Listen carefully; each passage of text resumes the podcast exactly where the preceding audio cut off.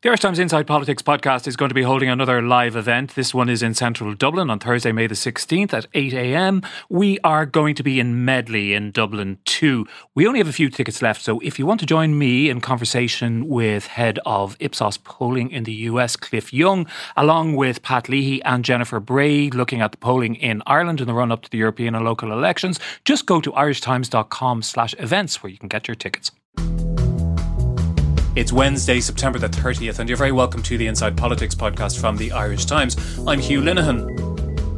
The nine and a half years or so that passed between the standing down as Taoiseach of Brian Cowen and the election of Micheál Martin to that same position was by far the longest period in the opposition wilderness that the history of Fianna Fáil has experienced. Long regarded as one of the most successful political machines in Europe, the party was so damaged by the economic crash and its consequences that some even predicted that it wouldn't survive. They were wrong, of course, and under Micheál Martin, the party has made a gradual, incremental sort of a recovery over the past decade, but those existential questions have returned in the wake of its disappointing performance in this year's general election and some very bad recent opinion polls, along with the various stutters and stumbles of the new government which Micheál Martin leads, all of which has led to calls from a number of senior people within the party for a debate on the way forward. To discuss all of this, I'm joined today by historian and Irish Times columnist Diarmaid Ferriter, uh, by our political editor Pat Leahy, and by Fianna Fáil Senator Lisa Chambers. Uh, Diarmaid, I'll go to you first. Am I right in describing Fianna Fáil as a sort of, even by international standards, a remarkably successful political machine? Oh, there's no doubt about that. If you look at the 80 years between 1927, when it contested its first election, and 2007, it secured an average of 45% of the first preference votes. That was an extraordinary record by any standards, by Irish standards, by international standards. And it was achieved on the back of a very close attention, obviously, to organizational detail and structure and discipline and centralization, um, but also uh, that sense of it as a national movement. Um, and if you consider, of course, the context in which it emerged, you know, those who had been on the losing side of the Civil War, uh, it also represented an extraordinary comeback for Fianna Fáil from, from the late 1920s onwards. Uh, I remember in 1992 uh, when Fianna Fáil slipped below 40% of the vote. They got 39.2% of the vote in the 1992 general election, and there was horror and consternation uh, within the party that they could actually drop below 40%. So it gives you an indication, I suppose, of the the heights uh, from which they've which they've come. A lot of their success over the years, uh, you know, was based on a very skillful garnering of, of support from different sectors uh, of Irish society. We know by the late 1960s that Fianna Fáil was achieving almost equal support from uh, the main three socioeconomic groups that were identified for, you know, for polling purposes. And no other party could match that sense of a, a, a catch-all party. Um, so they were very successful in, in, in cultivating uh, different groups of voters um, and obviously, they also became very much associated with being in power. I mean, one of the reasons why Fianna Fáil was so successful over the years was because they were seen as the national party of government. Um, and I remember even in my own lifetime that if you know if you were an ambitious um, young politician seeking a home or seeking a, a, political future, you were more likely to be drawn towards Fianna Fáil because it was seen as the party uh, that would most likely be in power so you know it, it it was able to attract people uh, on that basis but i think you've also got to consider what you know brendan o'hara used to talk about how the bottom rung of the ladder to power is hammered into place uh, Fianna Fáil was very good on that. You know, when we got uh, Fianna Fáil's archive in the UCD archives there, the, the parliamentary party archives, and you know, a lot of that is centered on the essentially dull details of how you win elections and how you manage your constituency affairs and how you build uh, your cumann, your branches uh, across the country. Fianna Fáil devoted more attention to that than any other party. And in many respects, what Sinn Féin is doing now um, is replicating what Fianna Fáil did in from the late 1920s onwards uh, in terms of that attention to uh, constituency detail and mobilizing people. We'll come to that question a little later of the, the contest between between Fianna Fáil and Sinn Féin, Pat. But I mean, you've written books about the party as well, and I mean, I mentioned at the outset, obviously, the the huge impact of the of the economic collapse of two thousand and eight, two thousand and nine on the party's fortunes and the huge slump then. But Is it fair to say that some of the difficulties it faces now go back a little further than that in the, the kind of the, the great kind of machine which Diarmaid described there was already getting a little bit creaky? I think that's part of the explanation, Hugh. I, I think you have to look at um, Fianna Fáil's kind of decline over the last number of years, and you have to map it against the changes in society to truly appreciate what has happened to the party and why I, I think that it, it, it faces uh, such difficult questions now. And I, I think, you know, of course, we look at, you know, the, the period in which say De Valera was in power up to the period that Bertie Ahern left power, and we sort of associate all that with the Fianna Fáil hegemony in our politics. And of course, um, it, it's it's easy to see why. But I think that uh, Fianna Fáil's the structure of Fianna Fáil and the appeal of Fianna Fáil was changing as society changed. And that change in society gathered pace in the 1980s and the 1990s, particularly, and then at breakneck pace through the 2000s. Now, Bertie Ahern's great political success.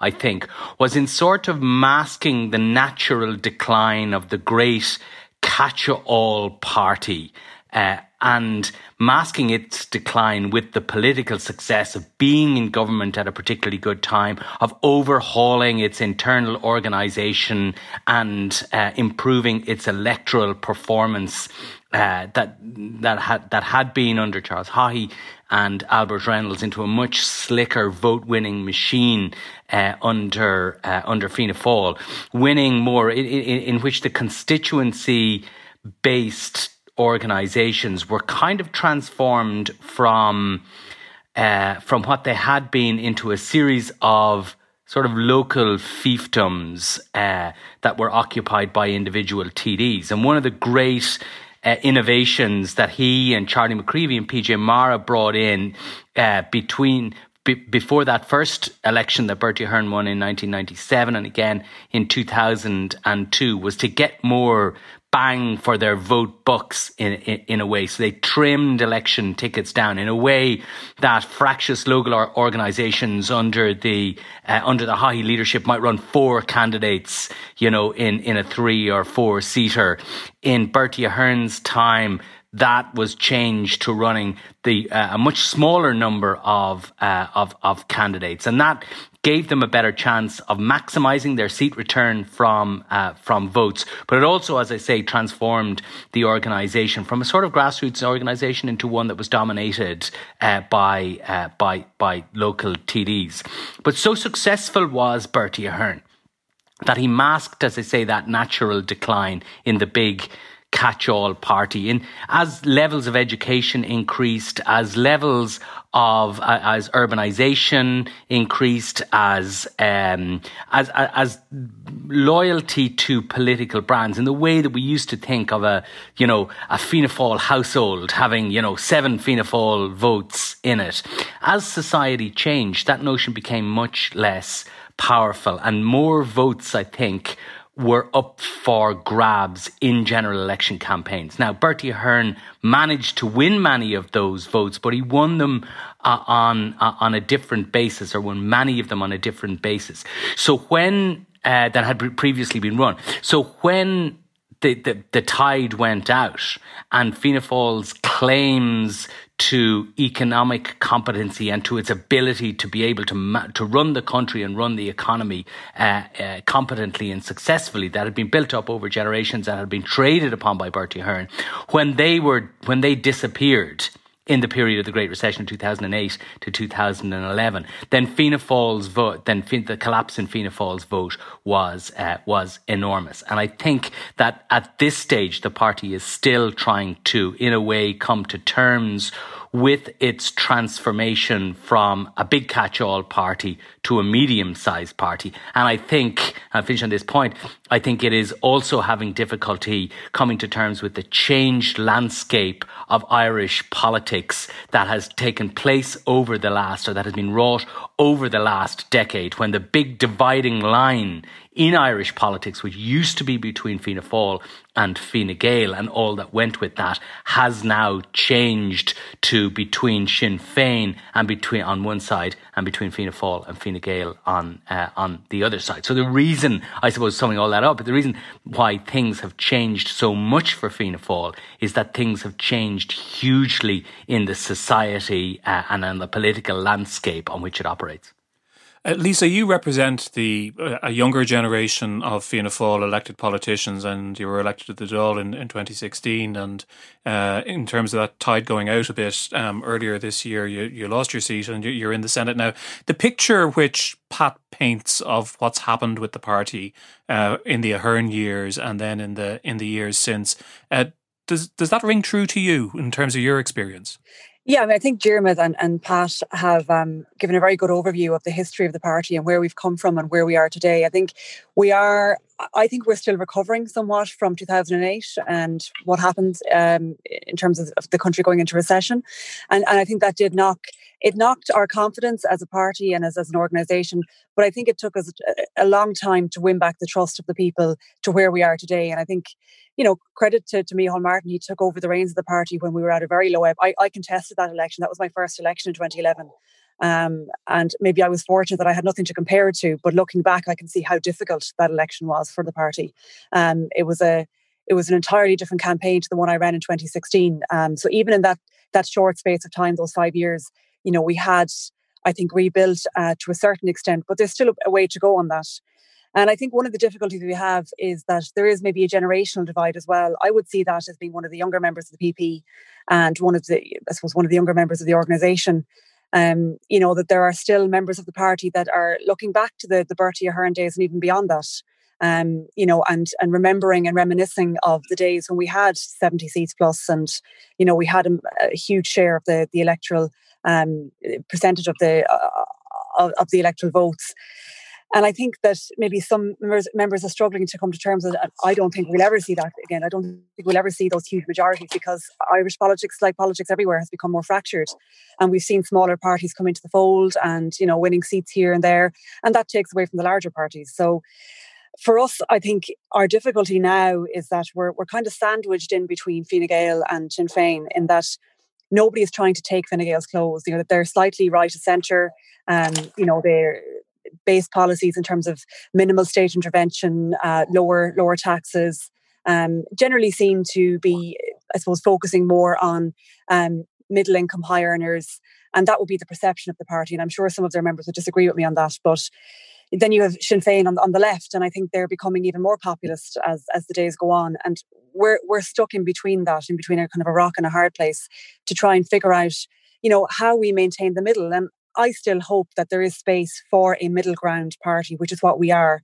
And yes, I think we we were born out of, of, of as Pat said, a, a, kind of a catch-all party, and I think Diarmaid used the same term as well. Um, you know, where we were able to appeal to all sections of society. I think that's a good thing. I think that's a positive thing because all, every government should represent all of the people um, and should be able to develop policies that benefit everybody. Um, but I think we can see Fine Gael kind of going more right, uh, maybe not tending to, to benefit all citizens, and Sinn Féin certainly going more left and, and looking to a certain catchment as well. So for us as a party, um, you know, we need to look at our organisation. One of the strengths, actually, um, I think that saved us to a certain extent in 2011, you know, was the uh, the, the, existence of the Cumann, the Comhairle Ceantair, all of our organisation on the ground. The people were still there. The party members were still there, and you know, they were they were annoyed. They weren't happy where the party was at but the foot soldiers were still on the ground. Um, and that's what saved us and actually helped, helped us to get 20 seats in that election when it could have been worse. Um, and it's the members on the ground that helped us recover. So we've had an organisational change since then where we introduced one member, one vote. And that dispensed with the need the necessity to have a cumann because you didn't have the cumann having their three votes at a convention anymore. So it changed the organisational structure. And over time, we've seen gradually a certain Cumann fall away because I suppose the need wasn't there, and the organisation focused more on kind of Comhairle Ceantair and Comhairle Dáil level, and perhaps that's maybe reduced the level of membership in some areas, and you know that maybe maybe that's not a good thing for the organisation. It's it's difficult to tell. I think one member, one vote was seen as empowering members, and I think members really like that. but it certainly has saw the demise of the local cumann in many areas. And I think if it were not for the cumann in 2011, uh, we mightn't have had as many seats as we did have.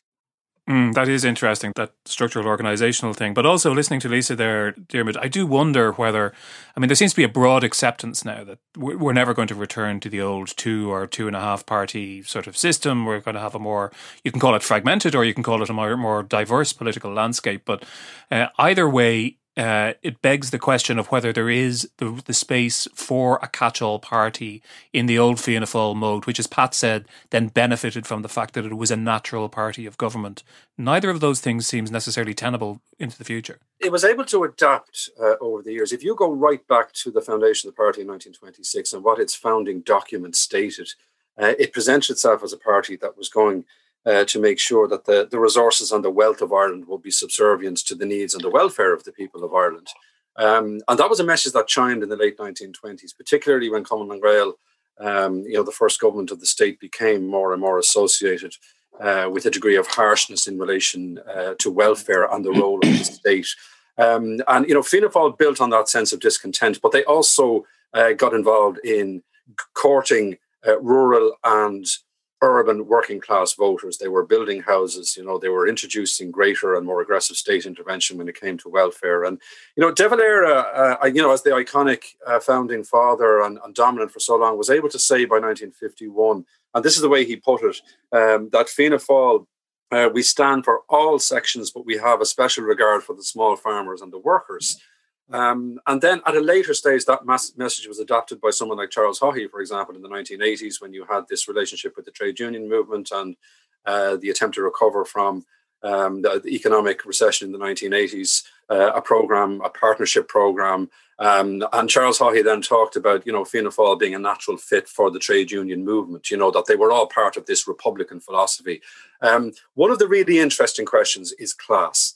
Um, and you know, I mentioned earlier on about you know Fianna Fáil being able to go after and satisfy uh, certain classes. The alarm bells, I think, really started to go off in 2009. Uh, if you look at the local and European elections of that year, it was clear that Fianna Fáil was really losing the working class vote, and other parties were be- were beginning to uh, eat into that. And then 2011, I mean, Fianna Fáil, let's not forget, lost nearly half a million uh, first preference votes. It was always going to be a challenge to get get them back. But the question of class is still there. You know, um, that urban uh, working class vote uh, in particular, you can see it in Dublin. You know, uh, Fianna Fáil losing so badly there. And you have to wonder sometimes, particularly when you look at Micheál Martin's take on this, his preference was again to go reach into the past and stress that he was in the mold of Sean Lemass and Donogh O'Malley. They were the two individuals he singled out.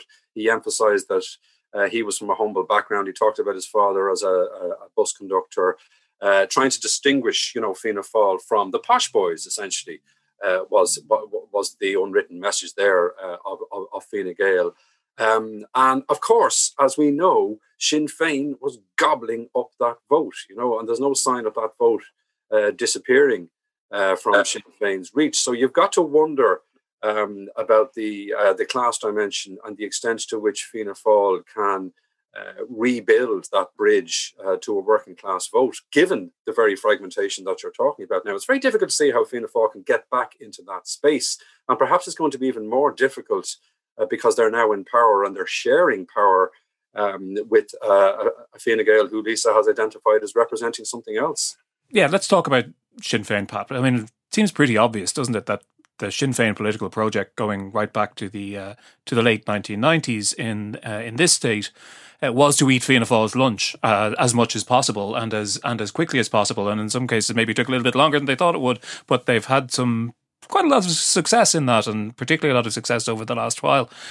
Um, is there space on the Irish political spectrum for both Sinn Féin and Fianna Fáil? Is this a kind of a is this a sort of fight to the death? Well, of course, there's certainly space for them both at the moment. And while this year's election was very disappointing for Fianna Fáil, uh, of course, in many ways, let's not forget that it, it, it's still the largest party in uh, in the Dáil, uh, albeit by a tight enough margin. It's the largest party in the Dáil, and it's uh, and and it's leading the government. So I think stand there is clearly room for both of them. But you're right that that that Sinn Féin's part of the Sinn Féin political project is to target much of that uh, of that working class and lower middle class Fianna Fáil vote that it got as a matter of course in Dublin for uh, for uh, uh and elsewhere for so long.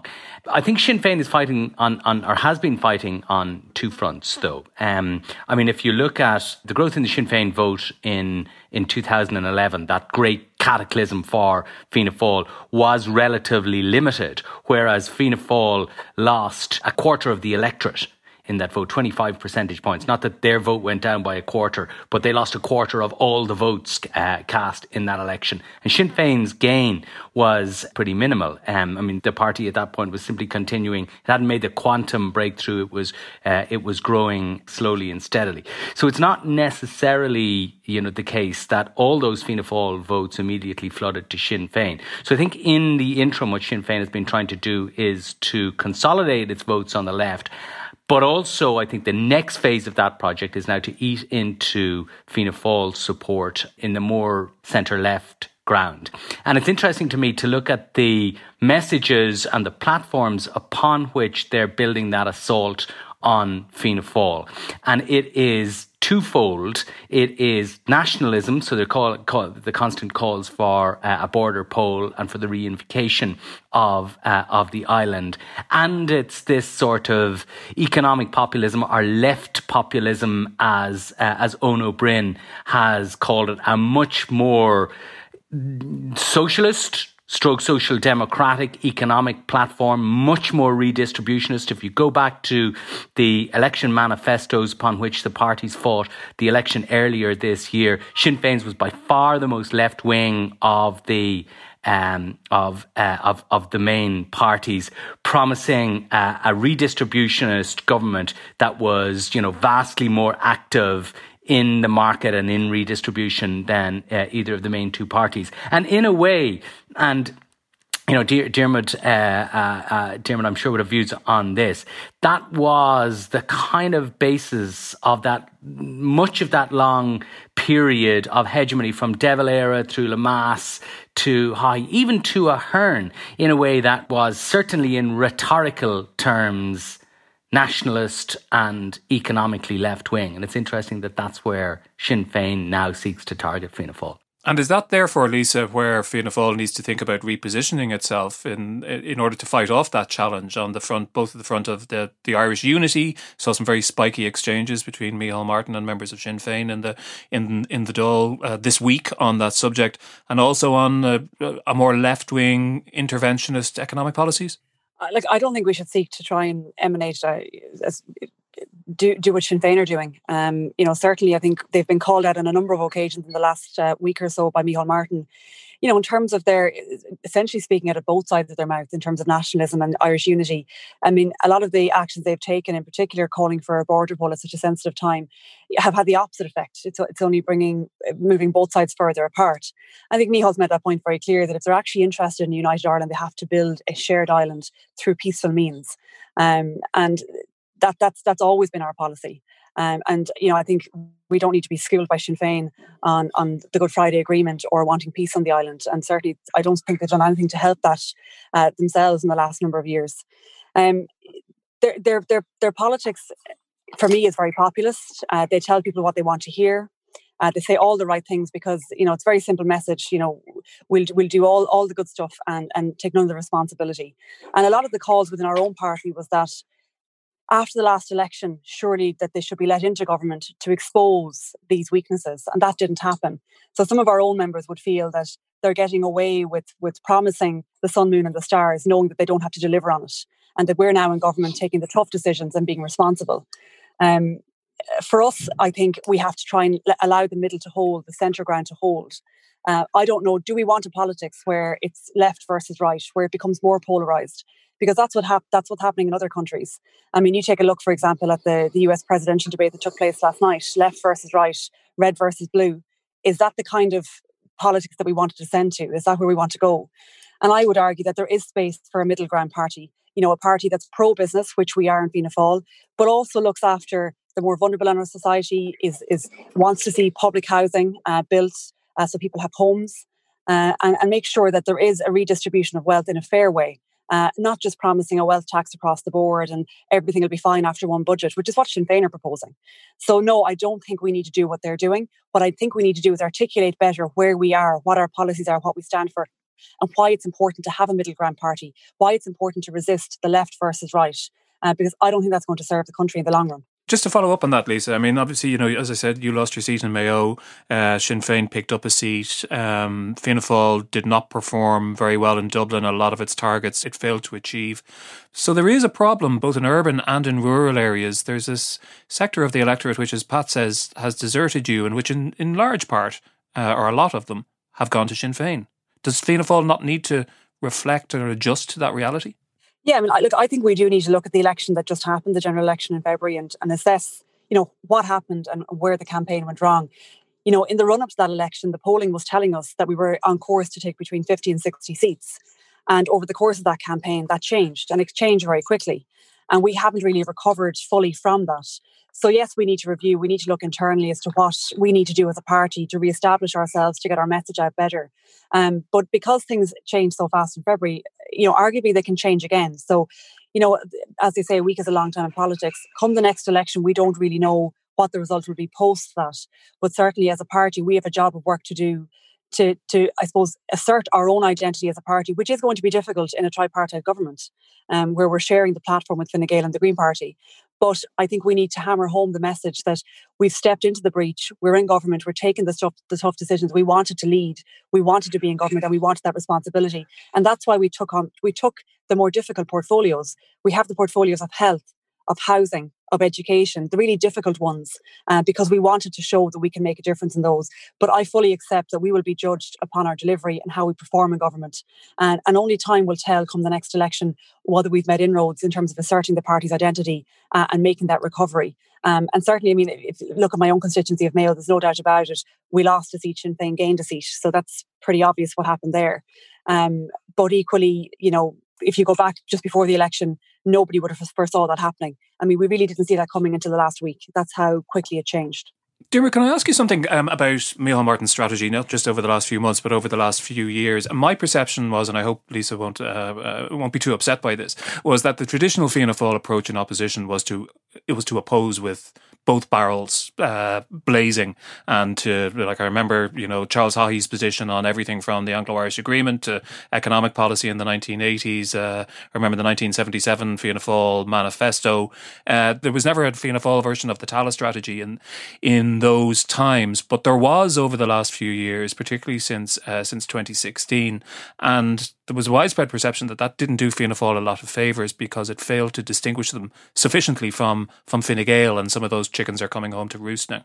Well, that's where you have to distinguish, I suppose, between the verdict of history and the consequences for the welfare of the party. History may well be kind uh, to Micheál Martin um, in the context of the confidence and supply agreement because it may be deemed um, that it, it was the right thing to do for the betterment of the country. Perhaps you could say the same um, about Alan Dukes uh, in in the 1980s.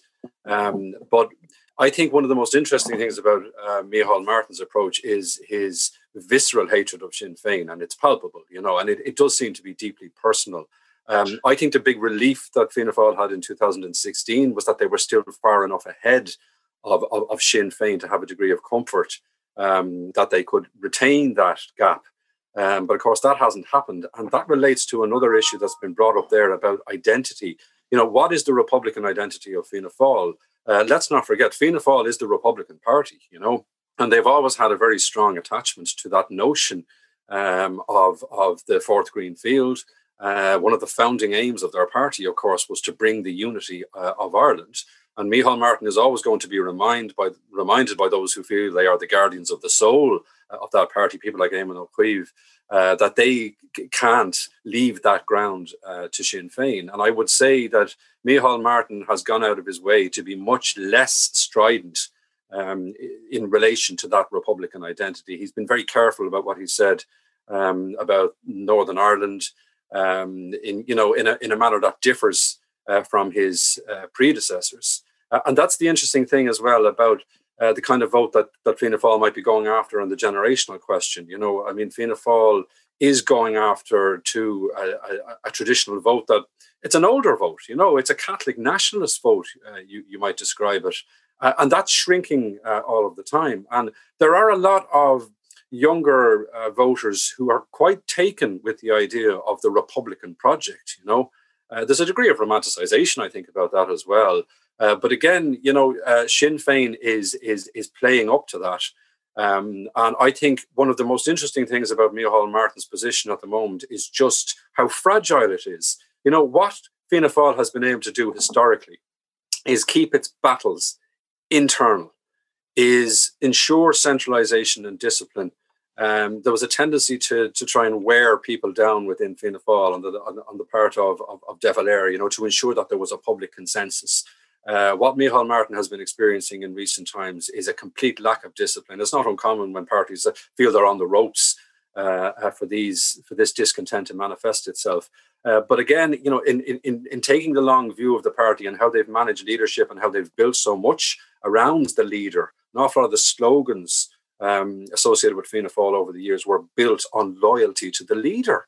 You know, uh, going right back to Up Dev and let Lemass lead on, and I'm backing Jack.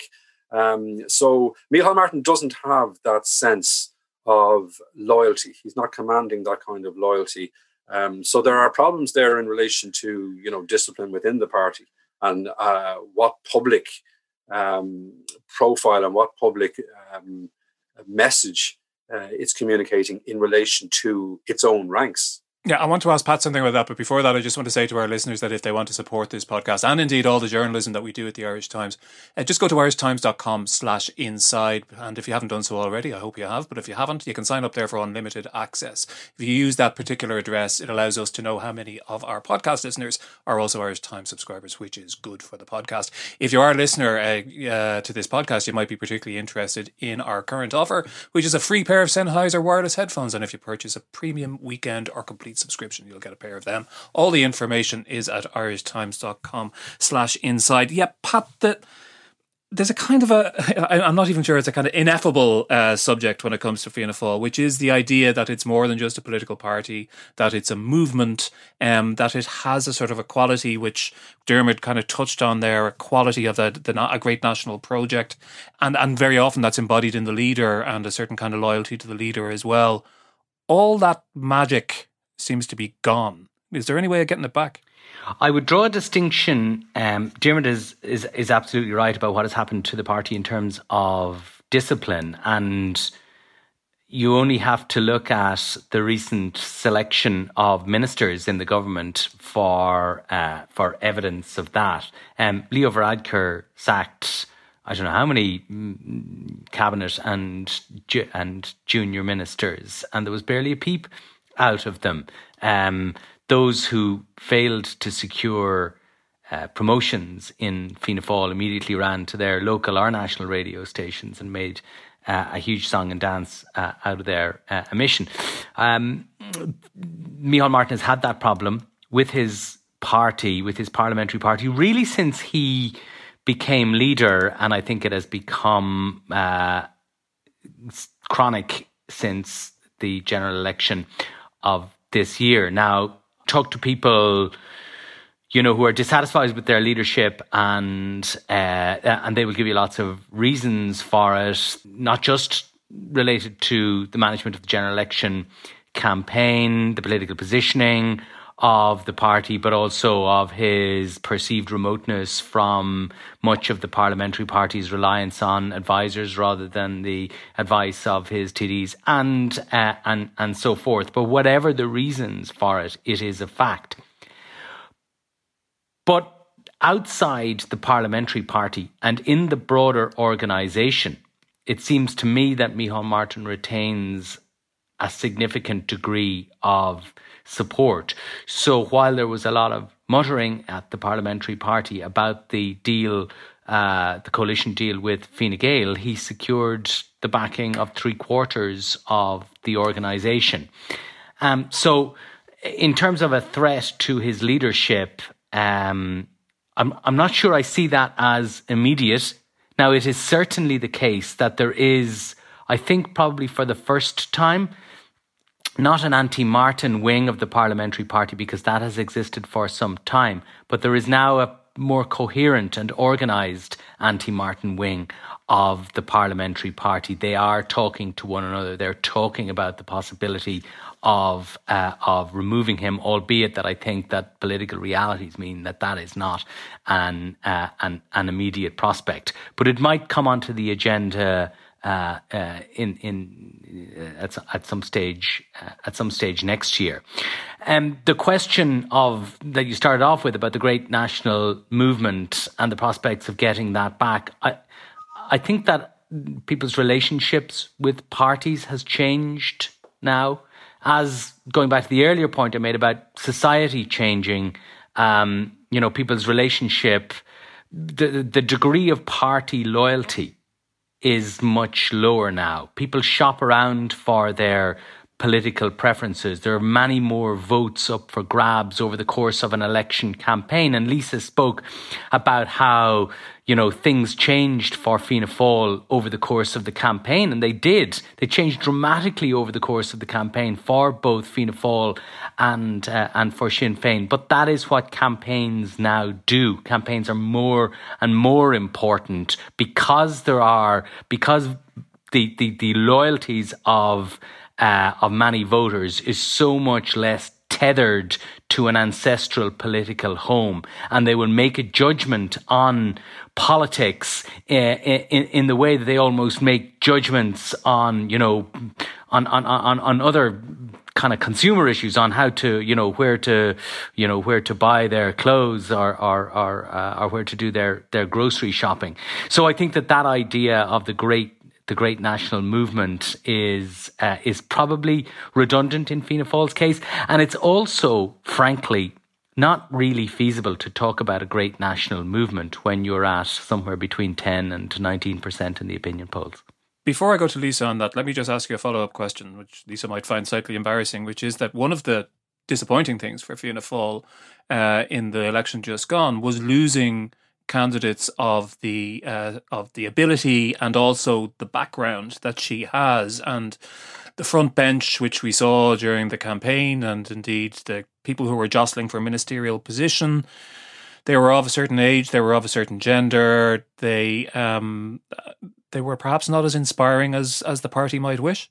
I think that there is you know the Fianna Fáil parliamentary party to some degree uh, reflects uh, its voters which are older and uh, more rural and uh, on social issues, many of them more conservative than the mean Irish voter. And I think that is a, uh, I think that is a problem for the party because if you're, uh, you know, if your if your support is heavily skewed towards the over 55s or the over 65s, as Fianna Fáil's is, well, you know, there are obvious implications for the longevity of that support.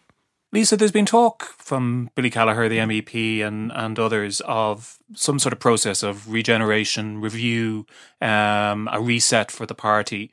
Do you think a sort of a formal process of some sort would be would be useful?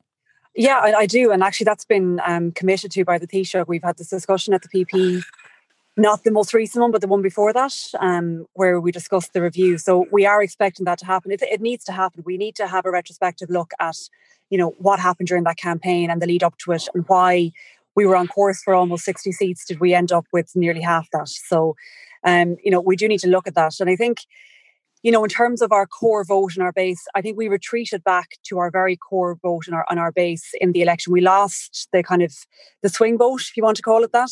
So our core vote is predominantly, I would argue at the minute, um, it is conservative. It is a lot of rural base, and it is maybe an older generation. So we know we know we get a, a, a bigger vote in that cohort of, of, voters. That proves a difficulty for candidates. Um, you know, to try and take extra extra seats in, in constituencies, and I think I fell foul of that as well because you know we needed to do more than just get the core vote. We needed to get the additional kind of swing votes um, and that went away from us. So we lost we lost candidates across the country, second seats that we thought we were going to retain, but we didn't. Um, and that is a challenge for us. We know that we have a particular body of work to do in terms of younger voters, in terms of female voters. Um, and, you know, I think that the social issues that we dealt with in the last term were very difficult for the party. And we really had our differences aired very publicly. Um, but I, you know, the, the positive I would say to that is that we were the only party not to lose anybody from the PP on foot of those issues, and it was a very transparent and open debate. And we championed a free vote, and I think that was actually a positive out of it. Um, if you if you if you want to look for those things, so yeah, like we do have we do have work to do, and I think um, if you look at the breakdown, we've got we, we comprise one third of the Seanad because we've got such a huge uh, councillor base. We're the largest party in local government, and you could arguably say that the more liberal wing of the party is in Seanad um, which I think is an interesting mix as well. So, um, you know, there is I think there's scope there to grow, um, and I don't I really don't foresee a leadership contest. Is that you know maybe maybe there is chat happening. I'm certainly not involved in it. Um, but I, I don't think there's any leadership uh, on the horizon, any contest. Um, and I think Pat was right in pointing out that the wider membership base, you know, the fact that there was, you know, three quarters support for the program for government and entering into government, I think is a testament to the fact that the membership more broadly uh, trust the leader's um, instincts and they trust that he is making the right call. And they gave him that support and that space to do that in other countries, in other European countries, um, the gap in the market in politics these days seems to be for a socially conservative, economically interventionist party. They're the ones that have gained ground most in the last 10 years, for good or ill. And that seems to be a space which, which Fianna Fáil under Micheál Martin has, be, has carefully avoided, certainly on the socially conservative part. He's really used the force of his leadership to push back against uh, moves in that direction. Yeah, I mean, I think again, there, there there's a really diverse uh, range of views within the parliamentary party and the membership. Um, you know, like I would have very different views on certain social issues to some of my colleagues in the PP. I mean, we would be at en- opposite ends of the spectrum, um, quite frankly. And I think that's a good thing. You know, I think, again, that's because we are a middle ground centrist party. We are a party that can represent all aspects of society. And, you know, I think, you know, in terms of, of some certain uh, uh social issues that we debated in the last term, you know, we had those debates very publicly and very openly. And you for the most part, you knew where every single member of the PP stood on the issue. Um, the same could not be said of other parties, and they were very careful to avoid having that conversation publicly. Um, and maybe that was to our detriment, but uh, again, I think that's a positive. So I don't think it's that we're avoiding the socially conservative views. We actually we we have we, we're we're a home to those views, just as we are a home to more liberal views um, on on those issues. And I don't see a problem with that. Diarmaid, what do you think the future holds for Fianna Fáil? I'm not sure those culture wars, as we used to call them, um, are, are, going to be the defining issue for Fianna Fáil. I mean, Lisa has continually referred to going after the middle ground. Um, you know, th- that's a difficult territory uh, for Fianna Fáil to capture. And we, we shouldn't be too parochial in our thinking about this because you could argue that what Fianna Fáil has been experiencing is has been mirrored in some respects by the fate of social democratic parties in other parts of Europe. You know, where they're uh, pushing the idea of market liberalization, but also high spending on, on public service, on social services, and, and, and getting that combination right. Uh, I think the difficulty in terms of regeneration, which goes to the heart uh, of your question, um, is that they're going to be attempting this not just in uh, in, in, a smaller space, um, but also they're going to be doing it from government. Uh, I remember looking at the archives for Fianna Fáil in 1948 when they got such a land in 1948 that they were actually uh, out of government after 16 years in power. Um, and they began a process of, of an internal uh, look at the, the, the, party organization and revitalization and revamping the party, knowing that they were going to be back in power because they saw it as their political mission uh, at that stage to clean up after Fine Gael, uh, which is the, the way it was put at the time. But again, they were doing that from opposition. Um, it can be uh, difficult to regenerate your party when you are in power, and not only in power, but it looks like they're going to be in power at an extraordinarily difficult time uh, for the country and, and for the economy and indeed for politicians. Last thought, Pat? I think the only prospect for uh, a political revival for Fianna Fáil and to get around these historical forces or to overcome these historical forces that are ranged against it um, is success in government. It's to make a difference in people's lives on the issues that dominated their political choices when they came to vote in the 2020 election on the health service, on housing, on other quality of life, uh, stroke economic issues. I think the only uh, the only way forward for Fianna Fáil is to make a conspicuous success of those issues, so that they can say to people when they go to the next election, when we came into government, you know, this was the situation. Look, we have made uh, we have made this difference, and we deserve uh, some credit for it.